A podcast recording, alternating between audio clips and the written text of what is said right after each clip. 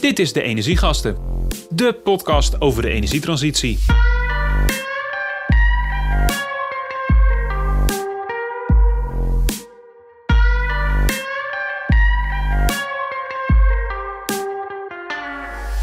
Yes, een nieuwe aflevering van De Energiegasten.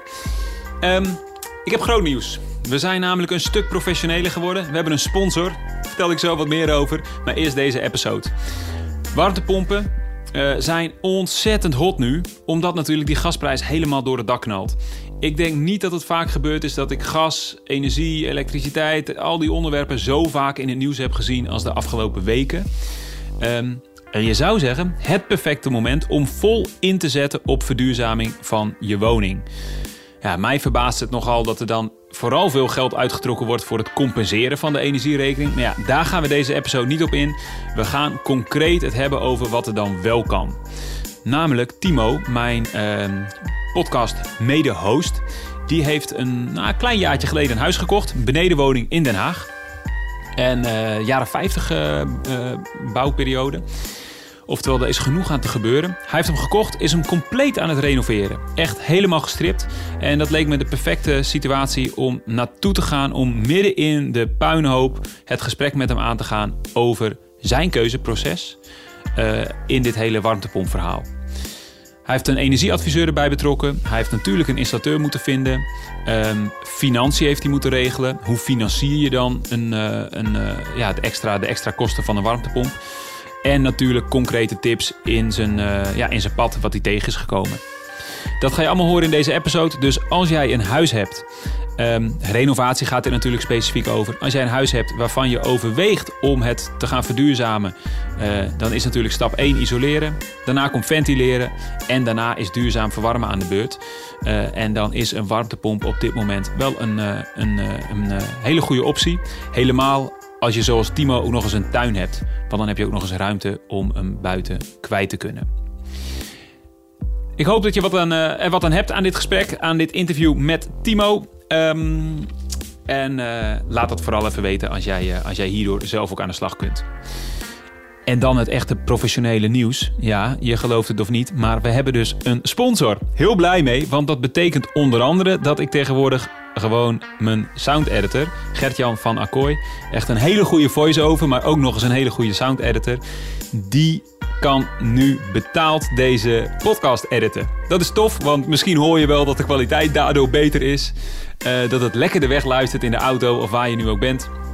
Um, en dat het allemaal wat strakker klinkt. Wie is dan die sponsor? Bertram van der Wal was de vorige aflevering te gast. Hij is partner bij Hiemstra en de Vries. En hij zei na die episode zei hij tegen mij: Ik vind het tof wat jullie doen. Ik wil jullie wel sponsoren. Nou, dat laat ik me geen twee keer vertellen. Uh, het is allemaal geregeld en dat betekent dat uh, zij deze episodes sponsoren. Wat is Hiemstra en de Vries? Hiemstra en de Vries is het adviesbureau voor publieke vraagstukken. Denk bijvoorbeeld aan thema's als de omgevingswet, uh, digitalisering, maar natuurlijk ook klimaatverandering. Ze doen dat voor onder andere gemeentes, provincies en waterschappen. Um, en daar werken ze echt al jaren in, dus veel kennis van zaken. En mocht je meer over ze willen weten, check dan hiemstra en devries.nl. Zo, deze episode gaat beginnen en we gaan de diepte in over warmtepompen. Heel veel plezier.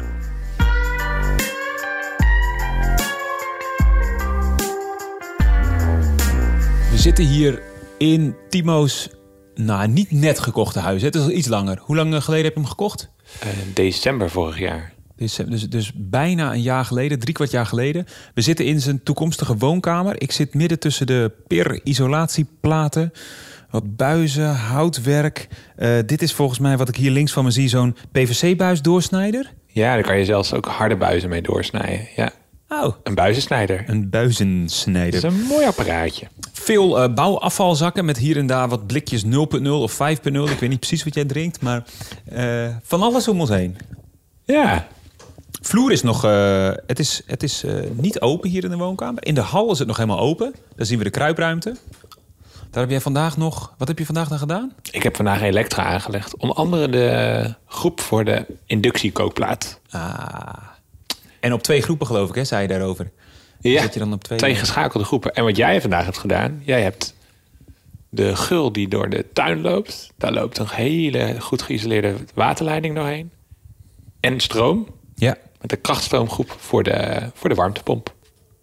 We beginnen bij het begin. Ehm, december vorig jaar heb je het huis gekocht. Wist jij toen meteen wat je precies wilde gaan doen? Uh, of laten we beginnen met hoe was de staat van het huis toen? Nou, er had hier een, um, een oude echtpaar gewoond. En die woonde er al heel lang. En die hadden heel lang ook niks gedaan. Dus uh, er lag nog uh, asbestzeil op de grond. Ja, dat was echt helemaal... Asbestzeil? Ja. Als vloerbedekking? Ja. Oh, in de keuken. Dat, dat ja. kende ik helemaal niet. Dat ken ik alleen van dakplaten. Maar dat had je ook als vloerbedekking. Asbest kan in van alles zitten, maar het Oh, zat nu in, in, het zeil, ja. Dus ja, het was gedateerd en het was waarschijnlijk een cv-ketel die het huis verwarmde. klopt. Ja. Slecht geïsoleerd ook, weet je dat? Nou, dat, ja, eh, we gingen ervan uit dat in ieder geval niks aan gedaan was, inderdaad. En het was nog een beetje onduidelijk wat voor, eh, wat voor gevels het nou precies waren. Want het waren best wel dun, maar was het nou echt helemaal enkelsteens? Of Nee, toch niet enkelsteens, maar hoe dan wel? Want zit er nou wel of geen spouw in? Dat was ons begin niet meteen helemaal duidelijk. Hmm. Dat uitgezocht stap voor stap. Ja. Ja, we hebben eigenlijk via onze hypotheekadviseur, of via onze hypotheek, we hebben een hypotheek die geeft extra korting als je een eh, energiezuinig huis hebt. Dus dan krijg je een later, lager rentepercentage. krijg je een lager rentepercentage. En die bieden ook aan om dus een, eh, een energieadvies voor je woning eh, te doen. Als startpunt eigenlijk. Ja, Dus hier is iemand langsgekomen. juist. Ja. Wat kwam daaruit? Ja, die adviseerde eigenlijk om eh, vooral ook de vloer te gaan, eh, gaan isoleren. Het is een eh, benedenwoning van, het zijn zeg maar, het is een drielaagse bouw hè, en wij hebben het benedenappartement. Dus de, logischerwijs is de vloer hetgene wat bij ons het allerbelangrijkste is. En dan hebben we nog aan de, aan de noordkant hebben we een kleine, kleine gevel. Aan de zuidkant, het is een beetje een gek, gek gebouw, want hij waait uit, zeg maar. Dus de voorkant is smaller dan de achterkant is. En de achterkant is op het zuiden. En eh, ja, daar hebben we ook nog een stuk gevel. Maar daar bouwen we nu een serre aan. En omdat we een serre aan bouwen, is, er, ja, is het echt een stuk buitengevel... wat direct in contact staat met, met buitenlucht, zeg maar. Ja. Is, is niet zo heel erg groot meer. Dus we hebben eruit, hij heeft, had wel geadviseerd om in ieder geval de voorkant... daar nog wel iets van een voorzetwandje te doen. Maar uiteindelijk heb ik besloten om dat niet te doen. Een voorzetwand betekent dat je aan de buitenzijde iets er tegenaan zet of aan de binnenzijde? Nee, aan de binnenzijde. Binnenzijde, oké. Ja. Maar daar heb je voor gekozen om het niet te doen. Ja. Maar dat zat wel in het advies, zeg maar, aan het begin. Ja, was een optie. En Ja. even voor het idee, heb jij dan specifiek aan hem gevraagd of aan haar gevraagd... ik wil een warmtepomp en daar moet je het advies op baseren? Of, of is dat gewoon een advies met alle richtingen die je op kan? Nee, dat was een advies met alle richtingen die opkwam, op kon. En eh, ons uitgangspunt was om, eh, nul op de, om een nul op de meter woning te realiseren. Oké. En dat heb je aan hem meegegeven. Daar heeft hij zijn advies op gemaakt. Juist. En daar kwam uit vloer, eh vloerverwa- nee, eh, vloerisolatie Vloerverwarming ook. en vloerverwarming. Juist. Eh, en dus iets met de gevel doen. Dat heb je uiteindelijk niet gedaan in de noordkant. Ja. Zuidkant zet je een serre tegenaan. Nog andere dingen uit het advies wat, wat, wat daar specifiek uitkwam? Ja, luchtwarmtepomp. Eventueel eh, optie om... eh. Dus lucht-water eigenlijk dan. Hè? Dus, Sorry, ja, luchtwaterwarmtepomp moet ik zeggen inderdaad. Eh, zonnepanelen. Eh, mogelijkheid om balansventilatie toe te passen. Eh, Balansventilatie is. Ja, dat balansventilatie betekent dat je de, de, de lucht die het huis uitgeblazen wordt, dat, die is natuurlijk warm, want die Ja. komt van binnen. Dat je daarmee de binnenkomende lucht weer opwarmt. En daardoor eh, reduceer je dus de hoeveelheid warmte die je verliest door ventilatie. Ja. ja. En vaak op het moment dat je dus een huis goed gaat isoleren, zoals wij nu aan het doen zijn, dan wordt de natuurlijke ventilatie wordt ook minder, omdat je ook de kieren goed dicht. En dan is het ventilatie wel een belangrijk thema. ja. ja. Ehm, Eigenlijk trek je een sjaal aan en doordat, doordat, je, doordat er geen lucht meer uit kan, moet je ook zorgen voor verse lucht binnen. Exact. Dat idee. Ja. Ik denk, als ik het zo even terugdenk, ik weet het niet meer precies helemaal, maar dat waren de belangrijkste dingen uit het advies. Oké. Ja. En daar kwam dus een luchtwater, eh, luchtwater warmtepomp uit. eh, die ervoor kon zorgen, in combinatie met zonnepanelen, dat je nul op de meter kreeg. Juist. Oké. Tegenwoordig hoor je heel veel over warmtepompen, maar het lijkt ook nog wel eens in de praktijk dat het vervolgens best ingewikkeld is om dat voor elkaar te krijgen. Omdat alle installateurs andere dingen zeggen, soms geen ervaring ermee hebben. Hoe heb jij dat traject van dat advies, dus waar iemand zegt, nou dit en dit moet je doen. Hoe ben jij vervolgens aan de slag gegaan om het te realiseren? Eh, nou, ik heb ook nog wel overwogen om naar een ander type warmtepomp te kijken. Maar luchtwaterwarmtepomp is in principe best wel standaard. En dat leek me wel prettig. Ook omdat ik, hier, dat ik niet mijn hele leven in het huis blijf wonen. Dus als je dan naar een experimentele optie gaat... is het misschien ook niet zo fijn voor, een, voor als je het huis weer verkoopt. Dus ik dacht, ik ga gewoon lekker voor, voor iets standaards. Het enige nadeel van een luchtwaterwarmtepomp kan zijn dat die geluid maakt. Ja, de buitenunit maakt dan geluid. Precies. En uh, nou is het zo dat wij best wel een diepe tuin hebben... en dat ook de achter, het achterblok achter ons zit best wel ver weg. En toen ik me dat realiseerde, dat, dat we de buitenunit dus daar konden zetten... met uitblazen naar achter, ja, dan, dan is de kans heel klein... dat, er, dat mensen daar last van gaan hebben. En toen was het voor mij wel definitief de keuze om te denken van... ja, dan is een luchtwaterwarmtepomp uh, prima. Ja. En toen ben ik installateurs gaan zoeken die, uh, die dat konden doen... En uh, via een vriend van mij heb ik er eentje gevonden die ervaring had met een installateur. Dus die heb ik gevraagd. Daar moest ik heel lang achteraan bellen. En toen kwam die kijken en daarna liet hij nooit meer van zich horen. Toen was er een tweede installateur. Maar even voordat we daar. Is dat toeval? Kan het gewoon gebeuren? Of is dat. Wat zegt dat voor jou? Nou, dat zou toeval kunnen zijn als het er eentje is. Maar toen ik de tweede vroeg. Die reageerde eerst nog wel enthousiast. En twee weken later zei hij: Ja, ik heb zo'n grote opdracht binnengekregen. Sorry, ik heb gewoon echt geen tijd voor jouw opdracht. Mm -hmm. En toen kwam ik bij de derde aan, of misschien wel zelfs de vierde, dat weet ik al niet eens meer precies. En die wist ik wel te verleiden om langs te komen. Hoe, hoe heb je dat gedaan? Om misschien een opdracht te doen. Nou, ik, ik heb vooral gezegd, aangegeven dat ik gewoon best wel goed al wist wat ik wilde. Ja. Uh, dus dat ik eigenlijk ook best wel gewoon serieus was. Ja. Ik denk dat dat wel heel erg hielp. Maar überhaupt een installateur vinden die tijd heeft, dat is best wel een uitdaging. Dus los van ervaring met warmtepompen. Is nou ja, dat is het andere ding. De installateur waar ik nu mee ga werken, die heeft in zijn eigen huis een warmtepomp geïnstalleerd. En dit wordt het tweede huis waar hij een warmtepomp installeert. Um, maar waarom heb ik er dan toch vertrouwen in? Ja, dat komt omdat de fabrikant die zit daar ook bovenop. En bovendien, ja, als je het eenmaal in je eigen huis hebt gedaan. En het gaat er ook om. Uh, het is ook, ja, het is ook gewoon de persoon natuurlijk. Het is ook als, als je een installateur hebt, en dat is deze installateur die het echt interessant vindt, die zich echt hierin aan het verdiepen is ja, dan uh, dat is denk ik het allerbelangrijkste. Mocht er iets misgaan, heb ik alle vertrouwen dat we dat nog weer, dat we dat nog weer op kunnen lossen. Ja, en deze installateur heeft dus niet de stekker eruit getrokken met een ander project wat tussendoor kwam. Deze is. Nee, maar nou, is het voor, nou voel ik me wel een beetje schuldig richting deze installateur, want die is nu al heel lang geleden geweest. Daar heb ik ook akkoord gegeven op de opdracht. Maar nu moet hij wachten totdat ik klaar ben, oh ja, zodat ja. hij er aan de slag kan. Ja. Maar ik wilde toch al in de beginfase een installateur bij hebben. Die hij ook mee kon kijken met wat is er nodig. Op welke plek komt de boiler? Hoe groot is dat dan? Hoe, wat, waar gaan we de leiding leggen? Hij heeft ook alvast de leiding geleverd. Die, die heb ik nu zelf al gelegd. Mm -hmm. Dat is een hele dikke leiding van 16 centimeter diameter. En er zitten dan vervolgens weer twee waterleidingen in. En die leiding loopt vanaf de plek waar de boiler komt... helemaal naar de, naar de tuin ja, want dat ligt nu open. Nu ligt, zie je... Ja, alle vloeren liggen hier nu open. Dus wij kijken, nu, we kijken nu naar die leiding waar we het over hebben. Echt een hele dikke leiding. Ja. Heel goed geïsoleerd. En de buitenunit van de warmtepomp, die maakt dus warm water. En dat komt dus door die goed geïsoleerde leiding, komt het dan het huis binnen. Ja, en dat is een afstand van volgens mij pak een beetje wat 20 na nou, 15 meter ongeveer naar de... Nee, het is 23 meter. 23 ja. meter naar jouw warmtepomp, die eigenlijk in een soort schuurtje in je tuin staat. Juist, ja. Um, dus daar onttrekt die warmte aan de buitenlucht, zet het om in warm water. En die wordt hier naar binnen naar je huis gebracht door die dikke, door die dikke buis. leiding. Ja. Leiding. Ja. Top. Even één stapje terug. Het, type warmtepomp wat jij dan hier gebruikt, luchtwater zeg je, maar er zijn alsnog heel veel keuzes natuurlijk in. Welk merk, welke, welke exacte type, uh, de dimensionering van de warmtepomp. Kreeg jij het advies daarvoor van jouw energieadviseur die aan het begin langskwam? Of heb je dit zelf uitgezocht, wat exact het type warmtepomp moest zijn? Nou, een van de allerbelangrijkste dingen bij de warmtepomp is het vermogen. Hè? Dus je moet een inschatting maken van hoeveel warmte heb je nou eigenlijk nodig. Mm -hmm.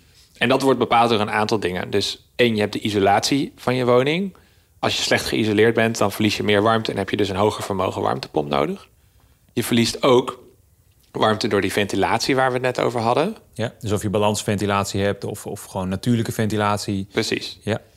En dat zijn volgens mij de twee belangrijkste. Misschien dat ik er nog eentje vergeet.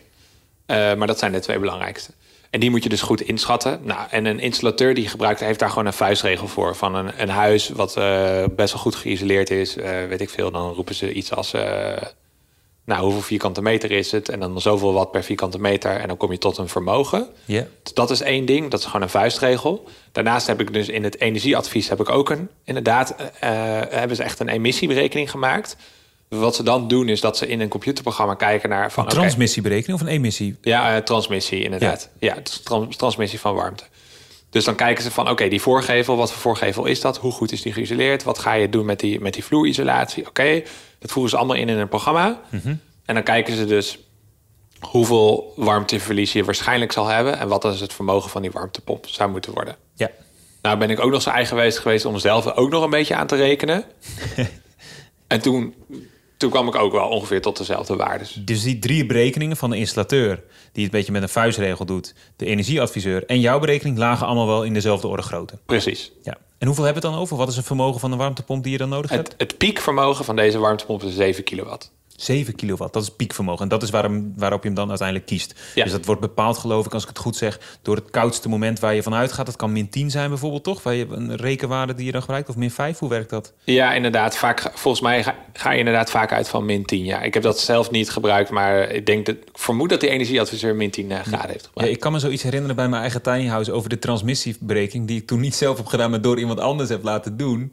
Die, die zei toen, oké, wat wil je gebruiken? Min 10 of min 5? Dat is natuurlijk best interessant. Als je kijkt naar winters die over het algemeen milder worden... ga je dan een heel huis en een piekvermogen van een hele warmtepompsysteem baseren... op die ene dag in het jaar dat het min 10 is... Of zeg je van, nee, ik ga uit van min 5. Nou, dat ik weet niet hoe dat precies zit, maar jij hebt dus waarschijnlijk min 10 Ja. gebruikt. Ja, oké. 7 kilowatt. Je hebt dan ook meteen een merk? Of is dat, hoe, hoe kom je op een merk uit? Nou, dat kwam eigenlijk via de installateur. Dus die installateur die, eh, die is een dealer van, eh van ATAG in dit geval. En eh, Waar komt dat vandaan? Weet je dat ook, ATAG? Is dat een... nee, ik weet het eerlijk. Ik denk. Duits, maar Oké. Ik weet het niet 100% zeker. En ik heb ook van die andere installateur die ook langs was geweest, maar uiteindelijk eh, geen tijd meer had. Eh, die had ook een aantal merken genoemd en er zat volgens mij ATAG ook tussen. En dan hebben we ook nog een, eh, een gemeenschappelijke vriend van ons, Peter. Die, eh, die zit ook in de warmtepompen business. Hebben we ook een keer een aflevering Triple mee gemaakt. Solar. Triple Solar. Ja, dus dat is ook wel erg handig als je zo iemand in de buurt hebt. Dus die, ja, die roept dan ook van, ja, dat is, een- dat is een prima merk. Ah En, eh, ja, dat is lekker hè, want dat is natuurlijk ook wel het uitdagen. Hoe weet je wat dan uiteindelijk goed is? Ja, Wij van WC Eend, weet je, zo'n installateur die heeft misschien een contract met of, of een afspraak met een partij. Ja, is dat dan goed? Maar dus jij wist, oké, ATAG, prima, eh, gaan we doen, 7 kilowatt. Ehm, en vervolgens is dat dan heel makkelijk vervolgens te realiseren? Ja, dat is een kwestie van, eh, van even overleggen met de installateur van waar komt het. Want er zitten een aantal units. Je hebt die buitenunit, je hebt een binnenstuurunit en je hebt een boiler. En het moet wel allemaal passen. Dus dat is een beetje puzzelen. Waar past het? Ja. En als je de plek bepaald hebt, ja, dan is dat het. En dan weet hij wat, hij, wat voor materialen hij nodig heeft. Kan hij een offerte voor maken. Ja.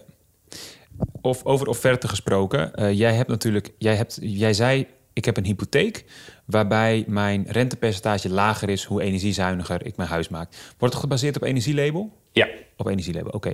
Dus dat betekent dat jij gemotiveerd wordt om, om een hoger energielabel te halen. eh, of la, ja, A, A, een A-label te Ja. halen. Ehm, kun je dan ook de kosten die je extra maakt om dit te realiseren? Want ik heb zo'n vermoeden dat jouw warmtepompinstallatie, inclusief isolatie en alles wat erbij komt kijken, duurder zou zijn dan de standaardoplossing die we 20 jaar geleden gewend waren. ja. ja ehm, als je kijkt naar het financiële plaatje van deze verbouwing... dan is de begroting nu ongeveer 80.000 euro. voor de hele, hele verbouwing. Voor alles wat wij doen. Maar je moet je voorstellen, er komt een nieuwe badkamer in, er komt een nieuwe keuken in. Alle vloeren gaan eruit. Eh, er wordt een serre aangebouwd met een apart stuk fundering. En te- met serre wordt het 100 vierkante meter, geloof ik, als ik het goed zeg. Hè? Klopt, ja. Ja.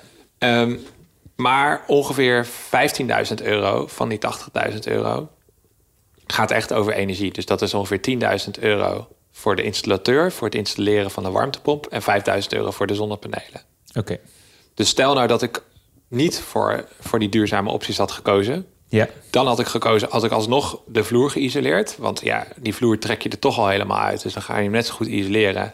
En eh, we wilden ook vloerverwarming erin hebben. Maar die vloerverwarming hadden we, hadden we op de ketel aan kunnen sluiten. Ja, op de cv-ketel, Dus, ja. dus de, kosten, de meerkosten die ik heb om nu voor nul op de meter woning te gaan, die, ja, die zijn denk ik ongeveer Ja, de investering is 15.000 euro. Maar ik had alsnog wel de installateur moeten laten komen voor een nieuwe boiler en dat soort dingen. Dus laten we even zeggen 15.000 euro min 2.500 euro. 12.500 euro. Ja. zijn echt mijn meerkosten. Voor de zonnepanelen, voor de warmtepomp ten opzichte van de cv-ketel die je anders had kunnen doen. Ja. En die 12.000 euro meer kosten, zie je dat terug? Zeg maar, is, dat, is dat het geld waard, laat ik het zo zeggen? Nou, het is wel grappig, want er zijn dus drie dingen. Eén, mijn hypotheek wordt goedkoper. Twee, mijn woningwaarde stijgt. Drie, mijn maandlasten worden lager. Oké, laten we even bij het eerste beginnen. Hoeveel scheelt dat? Nou, dat scheelt... Die hypotheek die eh, lager wordt. Ja, ik denk een half procent ongeveer. Of een kwart procent. Een half of een kwart procent op de, op de rente. Oké, maar dat is best wat, toch? Heb je dat in euro zo paraat? Nee, ik heb het niet beraad. Maar dat is wel... eh, dat is eh, ergens tussen de 10 en 100 euro per maand. Oké, dus we hebben het over een paar tientjes per maand. Maar dat is wel over de looptijd van de hypotheek. absoluut. Ja, dus dat is echt wel significant. Dat is, dat, dan hebben Ja. dat is, dat is, laat het even, laten we het op 50 euro zou het misschien Ja. kunnen zijn. Dan heb je het over 500, 600 euro per jaar. Als jij hier vijf jaar woont, heb je daar, vijf, eh, eh, heb je daar eh, 2.500 euro al eh, te pakken. Ja. Oké, gaan we naar de tweede. Woningwaarde. Mhm. Dat, dat is iets wat mij enorm verbaasd heeft. Want we hebben een taxateur laten komen. En die heeft de, eh, het woning getaxeerd. Wat gewoon nodig was voor onze, toen, toen we onze hypotheek aanvroegen. Maar we hebben ook meteen een taxatie laten maken... voor als de verbouwing helemaal is afgerond. Oké, En je maakt dan een lijstje met alle dingen die je gaat doen. Ja. En dan geef je daarachter geef je aan hoeveel geld dat, dat je gaat kosten. Dus eigenlijk gewoon je verbouwingsbegroting. die laat je hem zien en Ja. hij ziet hoe het huis er nu bij ligt. Precies. Ja. En taxateurs hebben daar allemaal vuistregels voor. Dus op het moment dat je bijvoorbeeld een nieuwe keuken erin zet van 20.000 euro, dan gaat een taxateur daar niet 20.000 euro van meenemen in de woningwaarde. Want de kans is heel groot dat een nieuwe bewoner daar dat niet ziet als 20.000 euro Nee, in waarde. Die wil zijn eigen kleurtje. Die wil zijn eigen kleurtje. Dus Ja. een keuken, ik weet het niet precies hoor, maar die zit er misschien voor de helft of voor 25% in de woningwaarde. Maar wat verbaasde mij, dat wist ik helemaal niet. Alle energiebesparende maatregelen die erop stonden, die werden 100% meegenomen in de taxatiewaarde. Alles 100%. Ja, Dus de isolatie, de venti- het ventilatiesysteem, de zonnepanelen. de zonnepanelen, de warmtepomp, al die dingen. Dus eigenlijk, los van dat eerste punt, eh, de rente, waar jij eh, korting op krijgt, is het eigenlijk al helemaal gedekt door de stijging van de woningwaarde. Zeg Ja. je. Op basis van wat de taxateur zegt. Hè? Dat Op is basis van wat de taxateur ja, zegt, ja. ja. dat is interessant. Dat wist ik ook. Dat is. Hè, Weet jij toevallig of je bij mensen om je heen dat ook hoort, dat dat zo gaat? Ik, ik, weet- Nee, ik heb dat niet eerder gehoord. Ik weet wel dat er de laatste tijd veel discussie over is geweest. En, er zijn, en dit zijn gewoon regels hè, van taxateurs. Het Ja. is niet dat het toevallig deze taxateur dat doet. Nee. Dat zijn echt algemene stelregels die alle taxateurs gebruiken. Ja. Dus blijkbaar is de stelregel bij energiebesparende maatregelen mag je die 100% meenemen. Precies. Nou, dat is top. En hebben we ook nog de derde als bonus. Wat is die derde ook alweer? Nou ja, de derde is natuurlijk waar je als eerste eigenlijk aan zou denken. Ja, de van, goh, besparing. je, hebt, je hebt geen energierekening meer als het goed is. Ja. Dus als ik, dat, als ik daar nou naar kijk... Ik zei dus net van dat de investering die is nu is ongeveer 15.000 euro. Maar ik had waarschijnlijk ook 2.500 euro aan een installateur moeten uitgeven... om überhaupt de vloerverwarming op een gasketel aan te laten sluiten. Dus hou ik 12,5 over. Mhm. Dan hebben we nog 2.500 euro subsidie van de overheid op de warmtepomp. Dat komt, eh, is dat, de ISDE? Of Dat is, dat de, de, dat is de ISDE. Als je twee maatregelen doet die eh, besparen, isolatie, bijvoorbeeld in combinatie met de warmtepomp, dan krijg je die 25%. Exact. Of die 2.500 euro. 2.500 zeggen. Ja. euro op de warmtepomp. Ja. Dus daar houden we, daarna houden we 10.000 euro houden we over. Mhm. Nou is het lastige natuurlijk dat ik niet precies weet... wat de energierekening was in dit huis... als we dit niet hadden gedaan, want toen woonde ik er nog niet. Nee. Maar ik heb even opgezocht wat het gemiddelde is... voor een woning zoals dit. Ja. Dat is ongeveer ehm 2000 ehm, kilowattuur eh, elektriciteitsverbruik... en 1000 kub gas. Oké. 2000 kilowattuur is, nou, doen we even keer 25 cent. Mhm. Dus gedeeld door 4 is 500 euro per jaar. Ja. En dan heb je nog eh 1000 kub gas. Nou, dat is op het moment wel heel lastig te zeggen Ja, wat dat kost. Wat is dat precies? Ja. Maar eh, de huidige prijzen zijn eh 80 cent. Eh, laat ik daar maar even van uitgaan. Ja. En dan ga ik ervan uit dat het niet stijgt de komende jaren. Nee. Oké? Dus 80 cent keer 1000 is 800 euro. Dus 800 plus 500 is 1300 euro. Zeg maar 100 piek in de maand even voor, de, Precies, voor het, eh, 100 piek in de maand. gemak. Nou ja, als ik 10.000 euro heb ik nog over, hè, wat ik moet investeren. Ja. Als ik dat dus deel door die 1300 euro per jaar, Ja. ja, dan zit je op een terugverdientijd van eh, tussen de 7 en de 8 jaar. Ja. Alleen gekeken naar de besparing. Dus Ja. even los van het feit dat er nog die waarde in, in de woningwaarde gaat zitten. En dat mijn maandlasten van, eh, door mijn, van mijn hypotheek ook nog eens een keer naar beneden gaan. En dan is het in dit geval ook nog eens een keertje zo... dat er in Den Haag, waar we nu zitten... er dan ook nog een gemeentelijke subsidie is van 5000 euro. Hè? Ook nog eens. Ja. Op, waarop zit die subsidie? Op het gastloos maken van je woning. En daar kom jij in aanmerking voor, want Ja. er zat gas. Ja. Dus dan krijg je op die 15 ging al 2,5... of nee, daar hadden we 12,5 van gezegd... want anders had je 2,5 voor je gasketel moeten betalen. Daar ging 2,5 subsidie af vanuit de ISDA-subsidie. Juist. En dan gaat er nog eens 5000 euro vanaf... Maar goed, daar moeten we niet te veel nadruk op leggen, denk ik. Want ik denk, niet iedereen die, die luistert... zal een gemeente hebben waar zoveel subsidie is. Nee, maar het be- het bestaat dus dat je dus uiteindelijk... in jouw geval maar 5000 euro extra kwijt bent. Ja, en dat je dat bedenkt dat je daarmee naar nul gaat op je energierekening... en die, dat die ongeveer 1300 euro per jaar is... dan heb je het nog over vier jaar of zo waarop je het terugverdient. En dan nog weer los van woningwaarde en al die andere dingen. Dus financieel gezien is het super aantrekkelijk om het te doen. En ik heb zo'n vermoeden dat jij in het begin... niet precies per se voor het financiële plaatje dit alleen gedaan hebt, toch? Nee, dat klopt. Ik wilde eigenlijk gewoon... eh, ik vind het belangrijk om eh, een voorbeeld te stellen of zo. En ik, ik, ik heb, dus ik vind het leuk om dit gewoon te doen... en het ook te laten zien dat het gewoon kan. Ja. En wat ik vooral ook heel erg heb, en daar heeft dit financiële plaatje ook alles mee te maken. Op het moment dat je dan toch een, een, een huis gaat verbouwen, dan doe je het toch gewoon gericht op de toekomst. Ja dan, dan doe je het gewoon één keer goed. Dan doe je het in één keer goed. Ja. En als je dan toch de hele vloer gaat openhalen en als je dan toch alles gaat doen, ja, dan doe je het in één keer goed. Ja. En dan zie je ook dat het dus eh, financieel echt interessant is. Want de meerkosten, hè, die, die wegen heel erg op tegen alle, tegen alle voordelen die het heeft. Ja. Maar stel nou dat je hier al zou zitten en je zou zeggen... ik ga dan ervoor kiezen om het anders te doen. Ja, dan moet je alle je radi- radiatoren eraf slopen. Dan ging je vloerverwarming erin doen. Dan ging je, ga, je al die kosten meenemen. Dan kan het alsnog wel interessant zijn. Maar dan is het wel een ander financieel plaatje. Ja, dus in jouw specifieke situatie waarin je een huis sowieso helemaal gaat strippen, dan is het echt.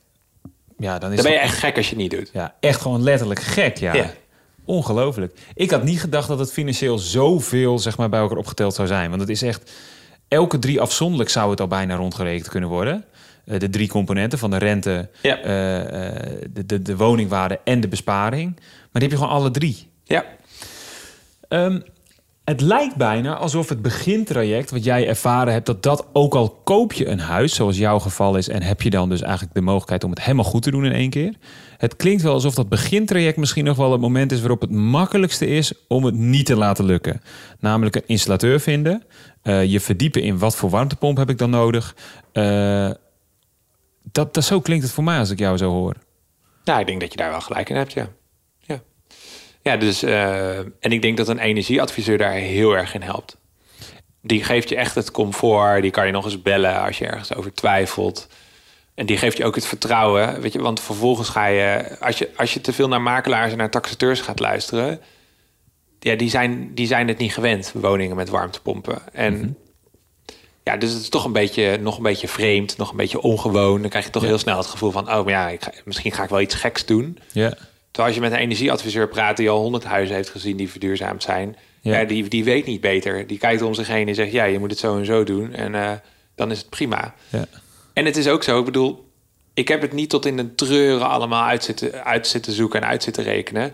Stel nou dat het niet helemaal nul op de meter wordt. Ja, dan moeten er nog een paar zonnepanelen bij. Of dan hou je nog een kleine stroomrekening over. Of dan ga ik misschien alsnog wel balansventilatie toepassen. ja, want dat heb je nu dus uiteindelijk niet gedaan. Nee, ik heb nu voor gekozen om een simpele ventilatiebox en gewoon alles, eh, alles eh, uit, af te zuigen en uit te blazen. Ja, Maar dit is iets wat je, ja, dat, dat kost eh, een paar honderd piek om zo'n ventilatiebox te hebben. En terwijl die balansventilatie is best wel, best wel duur en dan moet je ook nog weer best wel wat doen. Ja. Maar het is wel prima iets wat je, wat je achteraf nog weer kan doen. Wat je bijvoorbeeld ook weer voor één ruimte apart bijvoorbeeld zou kunnen doen. ja, ja. Dus dan kan je prima even aankijken van hoe ja, werkt het. decentrale balansventilatie heet het dan Ja, geloof ik weer, toch? Dan kom je, ja. Ja. Ja, ja. Dus je hoeft het niet meteen helemaal perfect te doen aan het begin, zeg je eigenlijk. Exact. Ja, dat is ook wel een goeie. Want zo voelt het soms. Zo voelt het voor mij toen ik mijn huisje ging bouwen... dat ik het maar één keer helemaal goed kon doen. Maar achteraf blijkt... Ik heb bijvoorbeeld buren die, die, die gaan nu veranderen... van hun warmtevoorziening wat ze doen. Ja, dat kan ook gewoon. Ja, dat kan dat gewoon. Ja, er je- zijn sommige dingen natuurlijk die makkelijker achteraf zijn te doen. Zoals die ventilatie is makkelijk achteraf te doen. Ja,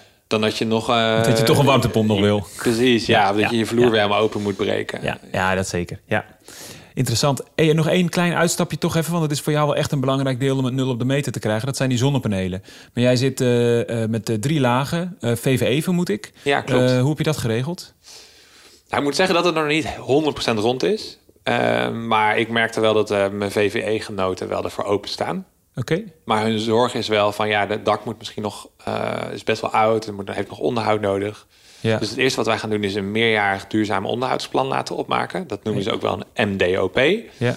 En elke VVE in Nederland is verplicht om een meerjarig, meerjarig onderhoudsplan te hebben. Ja. En je kan bedrijven die, die dat soort onderhoudsplannen maken, vaak ook direct vragen om te kijken of dat eh, wat je nodig hebt om te verduurzamen. Ah ja. Ja. En dan nu moet je dus een meerjarig duurzaam onderhoudsplan. En daar zijn vaak ook weer subsidies voor, omdat je dan makkelijk, ja, dat, dat je dus eh, voor vrij weinig geld als VVE zo'n duurzaam plan kan laten maken voor jouw blok. Ja.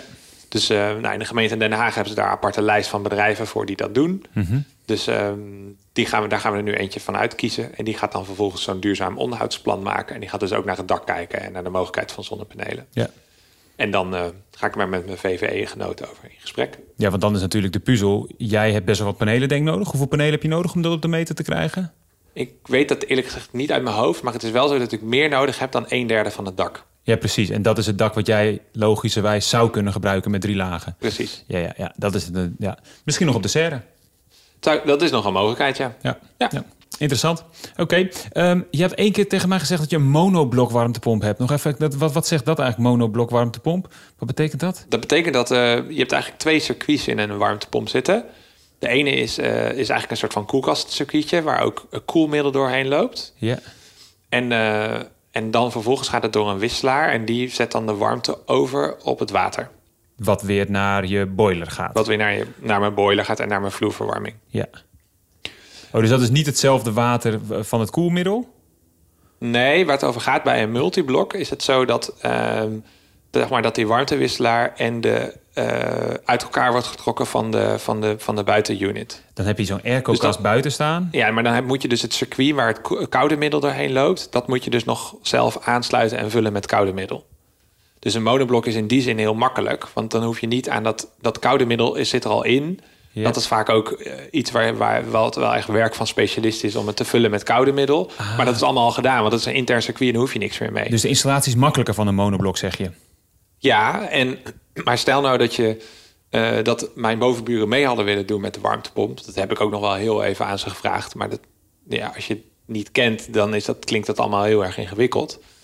Maar als je dat zou doen, dan zou je naar een, multi, naar een multiblok toe gaan. Dus dan zou, je het kou, dan zou je een circuit aanleggen van koude middel naar de bovenburen ook. Die daar het dan overzetten op, op water.